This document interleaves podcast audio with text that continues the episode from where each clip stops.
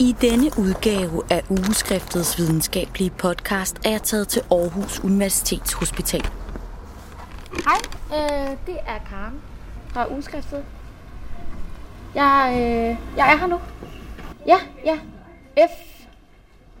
Ja, på sådan nogle røde fliser. Jeg er her for at møde en af Danmarks fremmeste forskere inden for behandling af patienter med hjertesvigt. Hej, Der. der er den her Karen. Ja, Ja, Hans og jeg. Følg med, så øh, prøv at se. I den næste halve time kan du høre om behandling af hjertesvigt, som mere end 55.000 danskere lever med. En sygdom, der fylder allermest i den akutte medicin, og som er en af de hyppigste årsager til indlæggelser på de medicinske afdelinger.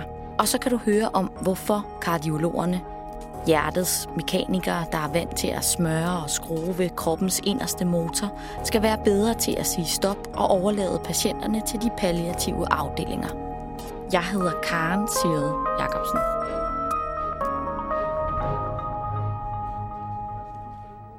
Allerførst, øh, så kan du måske lige fortælle mig, øh, hvad du hedder og hvem du er.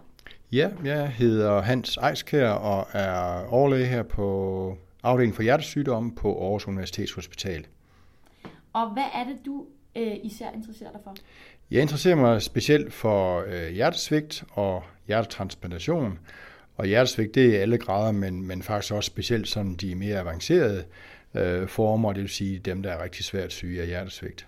Det er selvfølgelig svært at, at, at give en, en, et generelt billede på, men hvad er det for en type, type patienter, som ligesom får hjertesvigt? Ja, altså det er jo oftest ældre patienter, men det kan jo ramme alle aldersklasser, og vi har også øh, børn og spædbørn og unge mennesker, som også øh, får den her sygdom, så det er egentlig aldersmæssigt et, et øh, meget bredt øh, spektrum.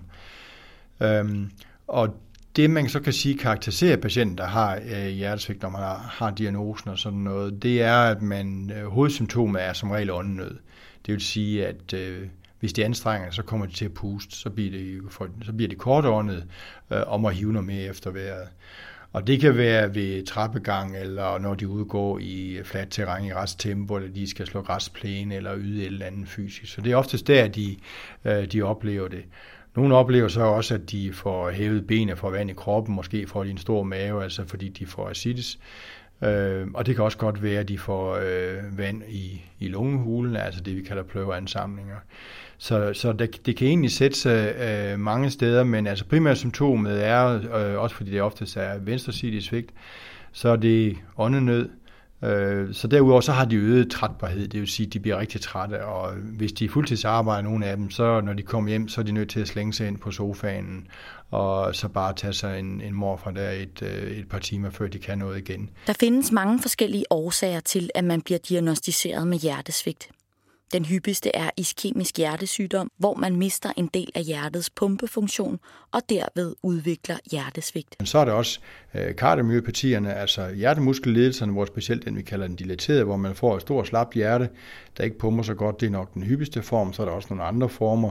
Så er der selvfølgelig øh, hjerteklaplidelser, der er medfødt hjertesygdom, der kan være betændelse i hjertet, og så kan det være hypertension også. Det er sådan nogle af de hyppigste årsager, der er til hjerteinsufficiens. Mellem 50 og 60.000 danskere lever i dag med sygdommen.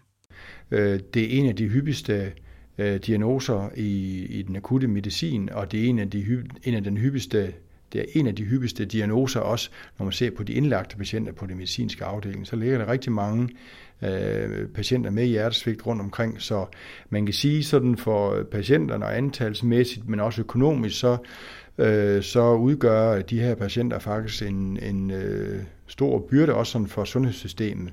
I dag er der langt flere, der overlever en blodprop i hjertet, men desværre er det også sådan, at skaderne på hjertemusklen ofte er så store, at en del patienter ender med at få hjertesvigt. Altså, de klarer sig øh, egentlig meget godt på den medicinske behandling, men, men det er også en patientgruppe, som for mange vedkommende har en del symptomer, og øh, også er besværet af det i, i det daglige, så som ser på deres øh, livskvalitet i, i forhold til mange andre lidelser, så er det altså faktisk en patientgruppe, som, som har store problemer og, og lider under det i det daglige, fordi de har nedsat øh, øh, fysisk formåen, og de bliver nemmere trætte, og de har store problemer med åndenød, måske også øh, væskeophobning i kroppen med perifere Sådan systematisk kan man sige, øh, så vil den primære behandling af hjertesvigt, når, de bliver, når det bliver opdaget, og når de får stillet diagnosen, så vil det langt oftest være vanddriven. Det er lidt ligesom er gashåndtaget for, hvordan vi behandler deres symptomer. Så øh, hvis de har for mange symptomer, for meget vand i kroppen, så skruer vi op for det, og hvis det går lidt bedre, så kan vi skrue ned for det igen. Så det er sådan den symptomatiske behandling. Så det er den, hvad skal man sige, det er sådan øh, first line, det er standardbehandling, og det er det, vi starter med akut det øjeblik, de kommer ind, stort set. Og så kan vi jo ret hurtigt derefter, så vil man øh, typisk efter en dag eller to eller tre, lidt afhængig af, hvordan patienten har det, hvor godt de har det, hvad blodtrykket er, hvad nyrefunktionen siger, så vil vi starte det op, der hedder ACE-hæmmere. Og det kan man godt gøre under indlæggelsen, og man kan også godt, øh, hvis patienten er relativt stabil, kan man også godt allerede der starte det, vi kalder optitrering, altså øge dosis øh, stille og roligt under indlæggelsen.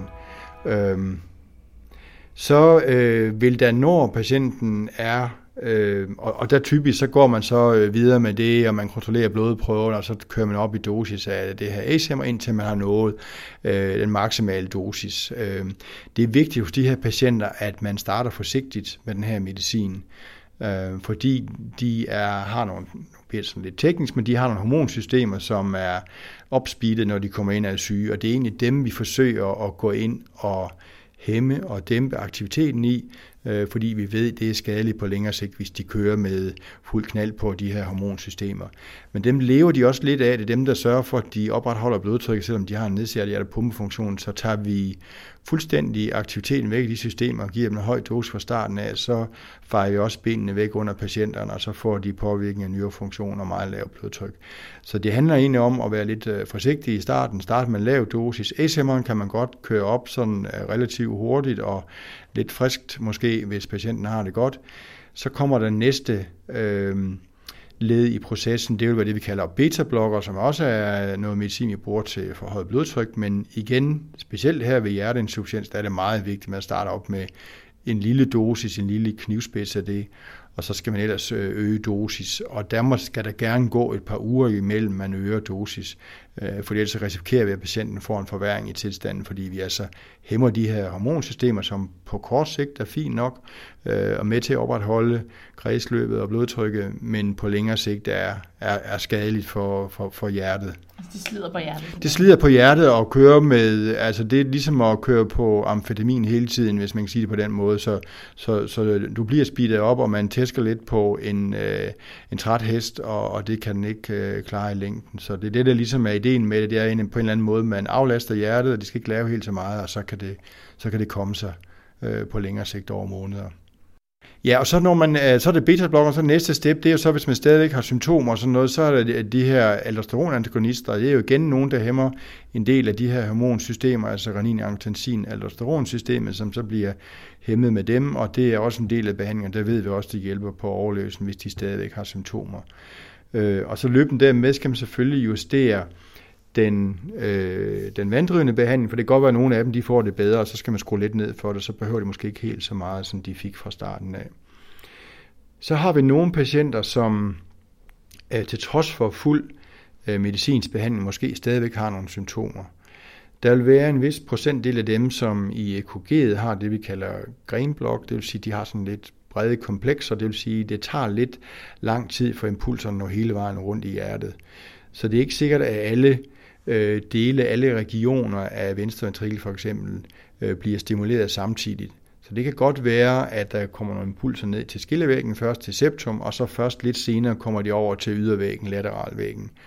Og det kan betyde, at når de har det her grenblok, at så kan det være sådan en dyssynkron, som vi kalder det, øh, bevæge, et dyssynkron bevægelsesmønster i venstre ventrikel. Det vil sige, at den venstre ventrikel i venstre hovedkammer står og danser lidt øh, rumba, eller står og rocker lidt, fordi det ikke det hele der bliver stimuleret samtidig. Det kan man så faktisk sådan rent mekanisk, elektrisk øh, resynkronisere. Det kan man faktisk øh, behandle ved at man lægger en pacemaker ind, som har sådan i forhold til den traditionelle pacemaker, så har den en ekstra ledning. Så det vil sige, at den har en ledning, som både sidder på septum på skillevæggen, men den har også sin ledning som sidder ude på ydervæggen. Og hvis så man stimulerer samtidig, så gør det så, at man får et mere sådan synkron bevægelsesmønster i venstre ventrikel og så kan man faktisk bedre pumpefunktionen. Og det kan være sådan en ret eklatant effekt og markant effekt, også sådan næsten sådan ligesom hvis man øh, on-off øh, tænder for en, en, en lygte eller elektrisk tog eller noget. Så der er nogen, der sådan kan mærke det næsten allerede dagen efter, at nu har de fået det bedre, fordi de har fået den her øh, biventrikulære pacemaker eller resynkroniserende pacemaker. Der er selvfølgelig, det er jo også for godt til at være sandt, så der er selvfølgelig også en vis procentdel, som ikke responderer på det. Øh, det skal vi jo også være ærlige at sige, men det er en behandlingsform, som vi ved øh, både bedre patientens symptomer, men også har en prognostisk effekt. Det vil sige, at den reducerer altså også risikoen for både genindlæggelse, men også øh, for at dø af den her sygdom. Så en ganske udmærket behandling. Øhm, og når vi snakker om pacemakerbehandling, så vil vi også have nogle øh, patienter med svært nedsat hjertepumpefunktion til trods for den medicinske behandling. Og der ved vi også, at når man har svært nedsat hjertepumpefunktion, så er der en vis risiko for, at man pludselig falder om og dør og får et hjertestop. Og det er hos de her patienter oftest fordi, man får sådan en øh, meget hurtig rytmeforstyrrelse, altså enten en ventrikulær takykardi, eller en ventrikelflimmer, som det hedder, altså, det vil sige meget hurtig hjertebanken, som kommer fra hovedkammeret, eller ligefrem flimmer, der er derinde, så, så hjertet står og trækker sig så hurtigt sammen, bliver stimuleret så hurtigt, så det faktisk ikke pumper noget ud. Og så falder man om med øh, hjertestop og kan dø af det. Øhm, og der ved vi, at risikoen er relativt høj, specielt hvis man har haft øh, blodprop i hjertet, og man er kommet på afstand af det, og stadigvæk har en nedsat hjertepumpefunktion.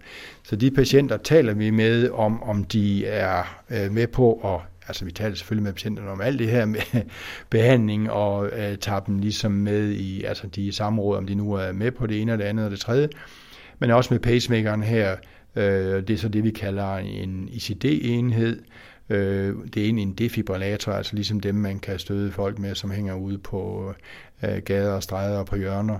Men den er bare så øh, sat ind under huden og med ledningen ned til hjertet, så den automatisk holder øje med øh, hjerterytmen hele tiden, og hvis der kommer de her hurtige hjerterytmeforstyrrelser, så kan den lade op og afgive et stød, øh, og så egentlig øh, konvertere, altså støde rytmen tilbage til normal rytme igen. Øh, det er ligesom det. Så det er sådan en form for overvågen, man går med en sikkerhed, sådan rent elektrisk eller rytmemæssigt, at man, man sikrer sig, hvis der kommer det her hurtige hjertebanken, som potentielt kunne ende i hjertestop, så, så kan den behandle det øh, og altså give, afgive stød i visse tilfælde. Men selvom man kan nå langt med medicinsk behandling, så er hjertesvigt en meget alvorlig sygdom.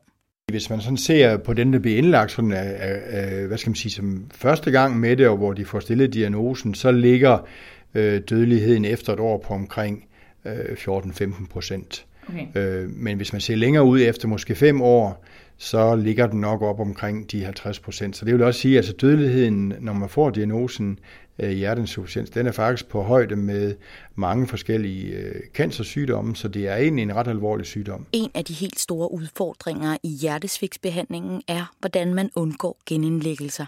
Så det er det, der er det er det, der er sådan er på jysk sagt rigtig træls for patienten, og det er også det, der er omkostninger ved.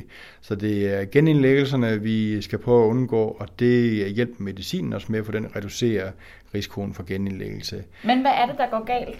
Jamen det, der går galt, det er måske no, øh, det er, at de får væskeophobning af kroppen, og på baggrund af det, så får de måske vand på lungerne eller noget og kommer ind igen. Og det kan der være flere årsager til. Altså, det kan være, at de er rigtig syge, som man, som man kan sige, det er bare sygdommens naturhistorie.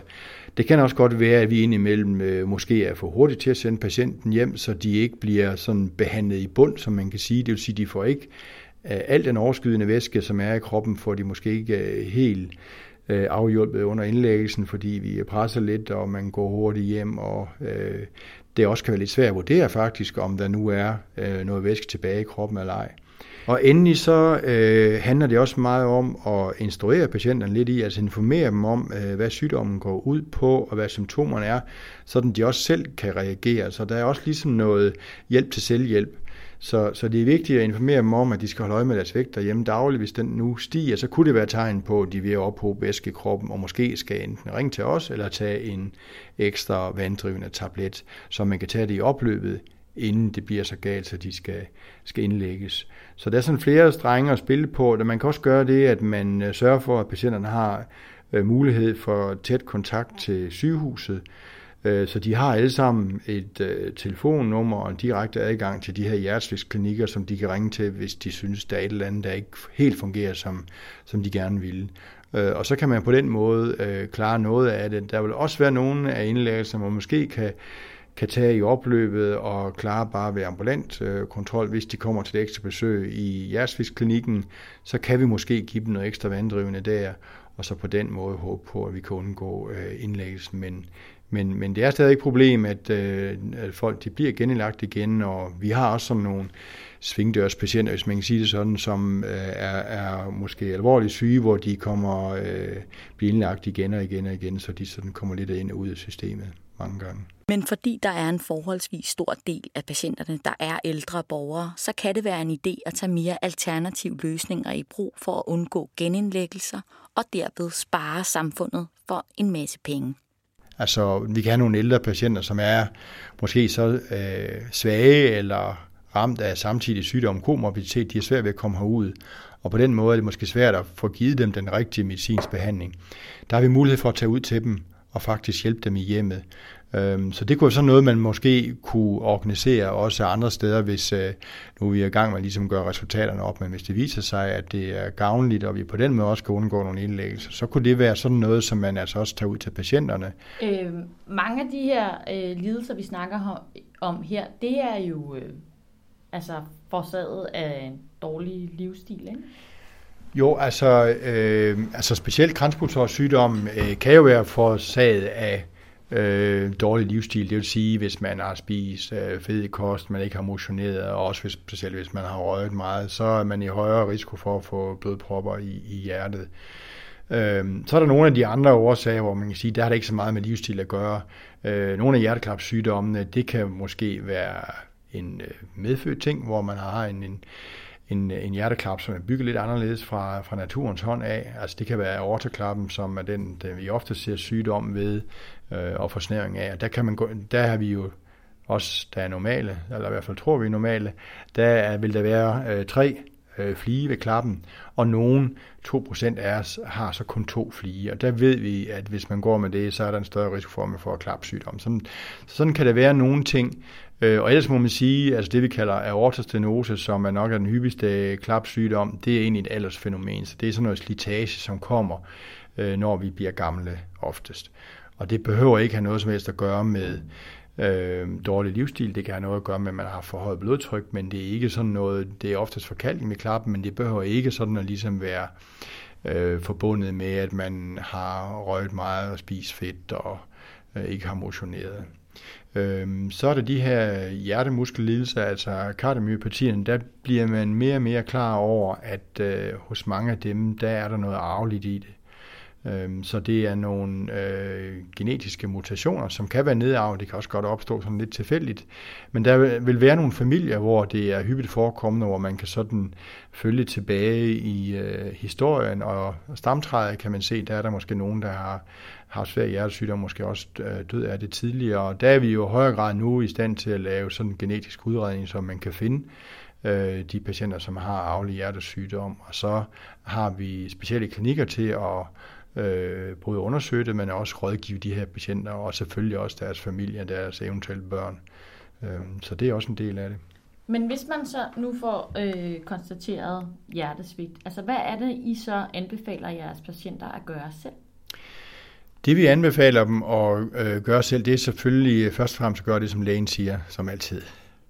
Men, men egentlig, at de skal øh, selvfølgelig gerne være motiveret til at følge den her medicinske behandling, og det er vigtigt. Øh, og vi ved godt, at der er problemer. Det er ikke alle, der tager den medicin, vi, øh, vi sådan ordinerer. Så det er selvfølgelig den, den øh, første ting. Og så er motion faktisk også ganske udmærket, så vi beder dem jo om at, at træne, og mange vil også i forløbet, når de bliver tilknyttet hjertesvigtsklinikken, så indgår der faktisk også, at de bliver henvist til genoptræning.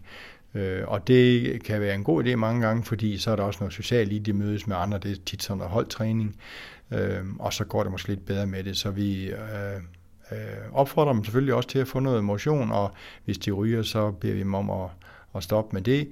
Øh, og ellers så selvfølgelig handler det om, at man øh, informerer dem, oplærer dem i, hvad sygdommen ligesom går ud på, hvad der er, der er problemet, og det her med at holde øje med vægten derhjemme selv, det er der, de ligesom selv kommer ind over. Så, så nogen, der er god til at håndtere det, kan også, når de har vægtstigninger, så kan de godt selv finde ud af at lige tage en vanddrivende tablet ekstra, sådan at vi ikke absolut øh, behøver at komme med ind over hver gang.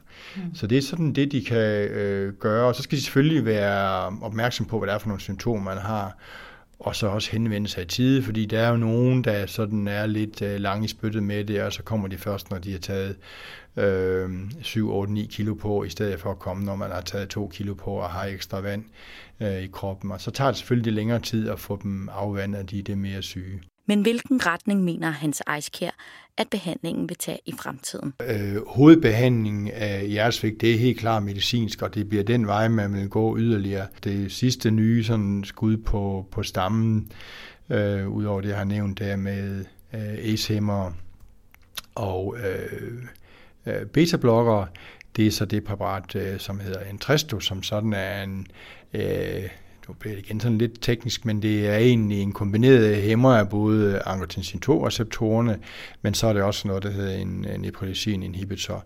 Men det betyder egentlig, at den angriber to hormonsystemer, jeg skal sige det lidt sådan populært, det vil sige, at den hæmmer både renin- og angiotensin-systemet, som er en af de bad guys, men samtidig øh, så får den, øh, den der neprilysin-hæmning, den får en af de gode hormoner, som er der, når man er hjertesvigt, dem, øh, som hedder øh, peptider, de stiger faktisk, fordi når man hæmmer den der neprilysin, så hæmmer man nedbrydningen af de her gode hormoner.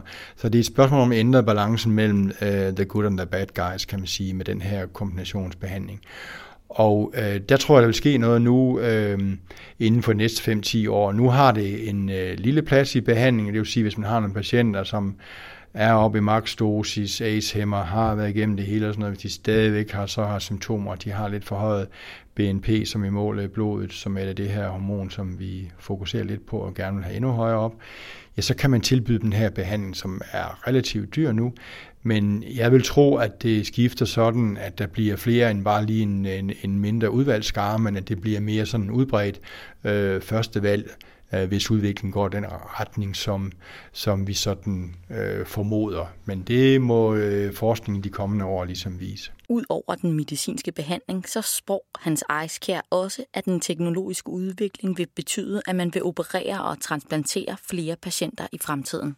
Selvom man har alle de her farmaka her, så er der jo stadigvæk nogen, hvor, hvor sygdommen øh, progredierer og bliver værre. Og der har vi så øh, muligheder for hos nogle få udvalgte, kan man sige. Der er der så yderligere behandlingsmuligheder, nemlig med øh, hjertetransplantation, som vi så foretager en 25-30 gange her hjemme i Danmark om året, altså med sådan en lille fordeling øh, mellem øh, Aarhus Universitetshospitalet og øh, Rigshospitalet.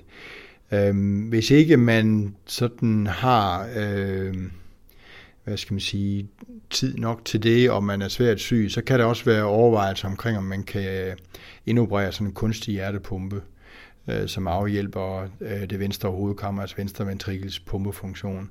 Og det er noget, der sådan har været i udvikling over de seneste øh, 10-20 år, og jeg er da ret sikker på, at den øh, teknologiske udvikling, den vil fortsætte. Øhm, det er selvfølgelig en behandling, som er behæftet med øh, visse risici og også øh, nogle komplikationer. Så det er jo hele tiden sådan en opvejelse mellem, at vi skal, patienterne skal være tilstrækkeligt syge, og de skal have en tilstrækkelig dårlig øh, prognose til, at vi kan vil tilbyde dem de her behandlinger, altså med hjertetransplantation og kunstig hjertepumpe. Så vi skal udvælge det meget nøje. Det kan ikke noget, vi venter for lang tid, så bliver de for dårlige til det, eller hvis vi tager dem, der er kommet ind, så den er bare blevet meget akut syge og helt sådan det, vi kalder crash and burn patienter, som er, er, er virkelig er dårlige og ligger op på intensiv afdeling. Så kan det være svært at håndtere de her, og så er resultaterne dårlige. Så det handler om at, at finde de patienter på det, rigt, på det rigtige tidspunkt, som øh, har en invalideret hverdag og i risiko for at dø inden for nogle år, øh, og hvor der så samtidig er mulighed for at tilbyde de her specielle behandlingsformer. Øh, og transplantationerne tror jeg, at der er mulighed for, at vi kan øge antallet, hvis vi øh, yder en lidt ekstra indsats. Altså både med at opspore øh, donorerne, og øh, vi har også lige vist nu, at det går sådan set også bedre, at det går fint, hvis man også tager nogle ældre donorer, altså hvor man tidligere var lidt bange for at øh, gå over de 50 år, når man havde en, en potentiel donor, og så bruge hjertetransplantation. Så har vi øh, nu vist i vores resultater, at det går faktisk rigtig fint, også selvom man bruger helt, øh, hjerter helt op til, til 65 år. Og måske kan man gå højere op øh, sådan stille og roligt, hvis man er meget nøje med sin udvælgelse af de her patienter. Og på samme måde er jeg også sikker på, at den, den teknologiske udvikling vil gøre, at vi vil kunne komme videre med den øh, kunstige hjertepumpe. Så jeg tror, at vi har øh, mulighed for at hjælpe øh, sådan de sværest syge øh, ud over medicinen. Men selvom der hele tiden bliver udviklet ny medicin og muligheden for at operere og transplantere vil stige, så skal lægerne i langt højere grad blive bedre til at indstille behandlingen, mener Hans Eiskær. Så er der et andet område, som... Øh, jeg måske synes, vi ikke sådan er måske øh, super gode til. Og det er, når vi kommer til det punkt, hvor vi måske må give op og sige, øh, nu, kan vi ikke, øh, nu kan vi ikke gøre mere. Øh, nu har vi givet den behandling, der er, og øh, du er så svært syg nu, så vi må desværre nok øh, forudse, at øh, nu er det ved at sådan være ved vej, ende, og patienten skal dø. Og det er jo sådan meget svært for sådan nogle øh, maskemekaniske øh, hjertelæger, fordi vi synes altid lige, vi må kunne gøre et eller andet, og lave en ny undersøgelse, eller lave en ny ballonbehandling, eller give en ekstra tablet. Men på et eller andet tidspunkt i livet, så skal vi alle sammen herfra, og det skal de her hjertesvigtspatienter også. Um, så der tror jeg, vi har en vigtig opgave i, at øh, vi bliver bedre til at øh, finde ud af, hvornår den tid den er kommet, og til at snakke øh, med patienterne om det og med de pårørende, og så også henvise dem til det, vi kalder øh, palliativ behandling. Altså lindrende behandling i den, i den afsluttende fase af livet. Øh, det tror jeg godt, vi kunne blive bedre til. Og hvis man ser på, hvor meget af det her palliation det bliver brugt, så er det langt oftest til cancerpatienter. Men meget lidt til andre øh, kronisk sygdom, hvor der er jo faktisk er rigtig mange patienter, der dør hvert år af hjertesvigt. Øh, og det er et fortal af dem, øh, der bliver henvist til øh, palliativ behandling. Og øh, palliationslægerne, de er øh, faktisk øh, sporet ind på det her. De, de vil gerne hjælpe os. Så der tror jeg, at vi de kommende år har en opgave i at, at øh, opdyrke det her og gøre noget mere for patienterne. Men altså også på et eller andet tidspunkt øh, trække en streg i sandet og sige, nu, øh, nu, nu, kan vi ikke, nu kan vi ikke mere, og Øh, nu er det måske tiden til, at vi skal til at overveje at slukke for din støder pacemaker, tiden til at snakke med familien om det, og hvor vil du gerne dø hen, øh, hvad kan vi gøre for at hjælpe dig, øh, og skal der noget øh, samtale med præster, psykologer eller noget helt tredje. Øh, så, så der har vi en opgave også, og det, det mener jeg også, det er en del af det, altså at, at være hjertesvigtslæge, det er jo selvfølgelig at gøre alt, hvad vi kan for patienterne og behandle dem øh, til det yderste, men også være klar over, hvornår det sådan er ligesom er ved at være øh, tid til at sige stop. Ja, fordi det er jo i virkeligheden også lidt nogle modstridende interesser, man ligesom begynder, altså at man, at man ved, at man kan at man kan behandle mere og mere, og man ja. har måske også en forventning om, ja. om ja. det, ikke? Altså, jo, jo men jeg tror, jeg tror, det er svært for mange, for mange os læger, det er svært at sige, at, øh, at øh, nu, nu kan vi ikke mere, og, og, og, og jeg tror specielt, det er svært, når man er yngre læge, og man ikke har så meget erfaringer, fordi vi, vi er jo sat øh, i verden som læger for at, at hjælpe patienterne og gøre alt, hvad vi kan for dem og få dem til at overleve. Så derfor er det lidt sådan en, en, en overvindelse at og, og ligesom komme derover på den anden side og sige, okay, så er det vist ved at være, øh, ved, øh, ved, at være ved tiden. Ikke? Også fordi det kan nogle gange kan være, det kan også være svært, fordi det er jo noget med at spå om fremtiden, og, og vi har ikke nogen krystalkugler at kigge i. Øhm, så det er ikke altid så nemt, og jeg tror måske nogle gange for kræftlægerne for eksempel, at det øh, nok er lidt nemmere at sige, at nu, øh, nu kan vi ikke mere, og nu har du fået tilbagefald, og nu er det tredje gang eller et eller andet, så nu må vi ligesom, og så går det måske sådan og sådan antal måneder, øh, inden du ikke er her mere. Det er lidt sværere, når vi har med hjertesvigt at gøre, og det vil også gøre, at nogle gange så går det hurtigere, og der er andre gange, hvor man begynder at snakke med dem om det, så kan det godt være, at de kommer to år efter og siger, at de, nu har de fået det godt igen. Så det er lidt svært og lidt uforudsigeligt, men, men det er også noget, jeg tror, vi øh, har en lille smule berøringsangst med indimellem. Øh, som du siger, så handler det også noget om, at patienten og familien, de måske øh, tilrettelægger den sidste tid, og det vil sige, jamen, hvor er det, de gerne vil være hen? Vil de gerne tilbage i hjemmet? Vil de dø på sygehus, eller skal de på hospice, hvor vi også sender nogle af patienterne? Det kan også godt være, at der er nogen, der øh, skal have talt sammen, altså familien mellem øh, de pårørende, døtre, sønner eller ægtefæller. Der er nogle ting, man gerne vil sige til hinanden, og nogle ting, man gerne har besluttet omkring begravelsen, sådan nogle praktiske ting, øh, som man skal sørge for, at de får mulighed for. Øh, så det ikke sådan lige er øh, to, 12 øh, timer før, at, at de skal dø, at man lige kommer en tanke om det, at man heller må fortælle dem det. Mm. Øh, så så det, det tror jeg, det, det er vigtigt. Øh, patienten reagerer jo meget forskelligt, fordi der er nogen, der øh, absolut ikke vil øh, give op, og sådan er vi jo.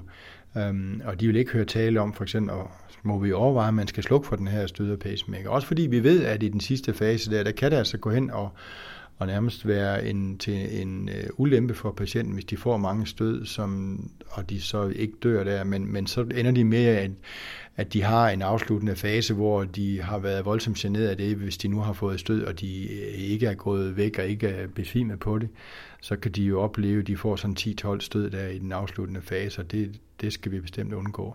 Så der er sådan mange ting, øh, man skal overveje og tænke over den fase. Altså, men hvad er det, man kan gøre for dem på de palliative afdelinger? Øh, jamen, jeg tror, det de kan øh, tilbyde der, det, øh, de har jo forstand på alt det her, og meget af det bliver selvfølgelig samarbejde med os, fordi vi skal stadig være inde over med hjertesæksbehandling, men de kan sådan, øh, de har, der er nogle sociale ting, de kan tage sig af, og de er rigtig gode til at tale med patienterne om det, så de kan være med til at tilrettelægge øh, den sidste tid. De har også mulighed for altså, at give noget specielt palliativ medicin, det vil sige enten noget, det kan være angstdæmpende, det kan være antidepressive, eller det kan være smertestillende eller kvalmemidler. Men det er klart, at mange symptomer i den sidste fase vil stadigvæk være hjertesvigtssymptomer, så det er ikke sådan, at vi på nogen måde skal melde os ud af, øh, af, af samarbejde. Altså tit så bliver det et samarbejde mellem øh, egen læge og det palliative team, øh, og, og så hjertelægerne.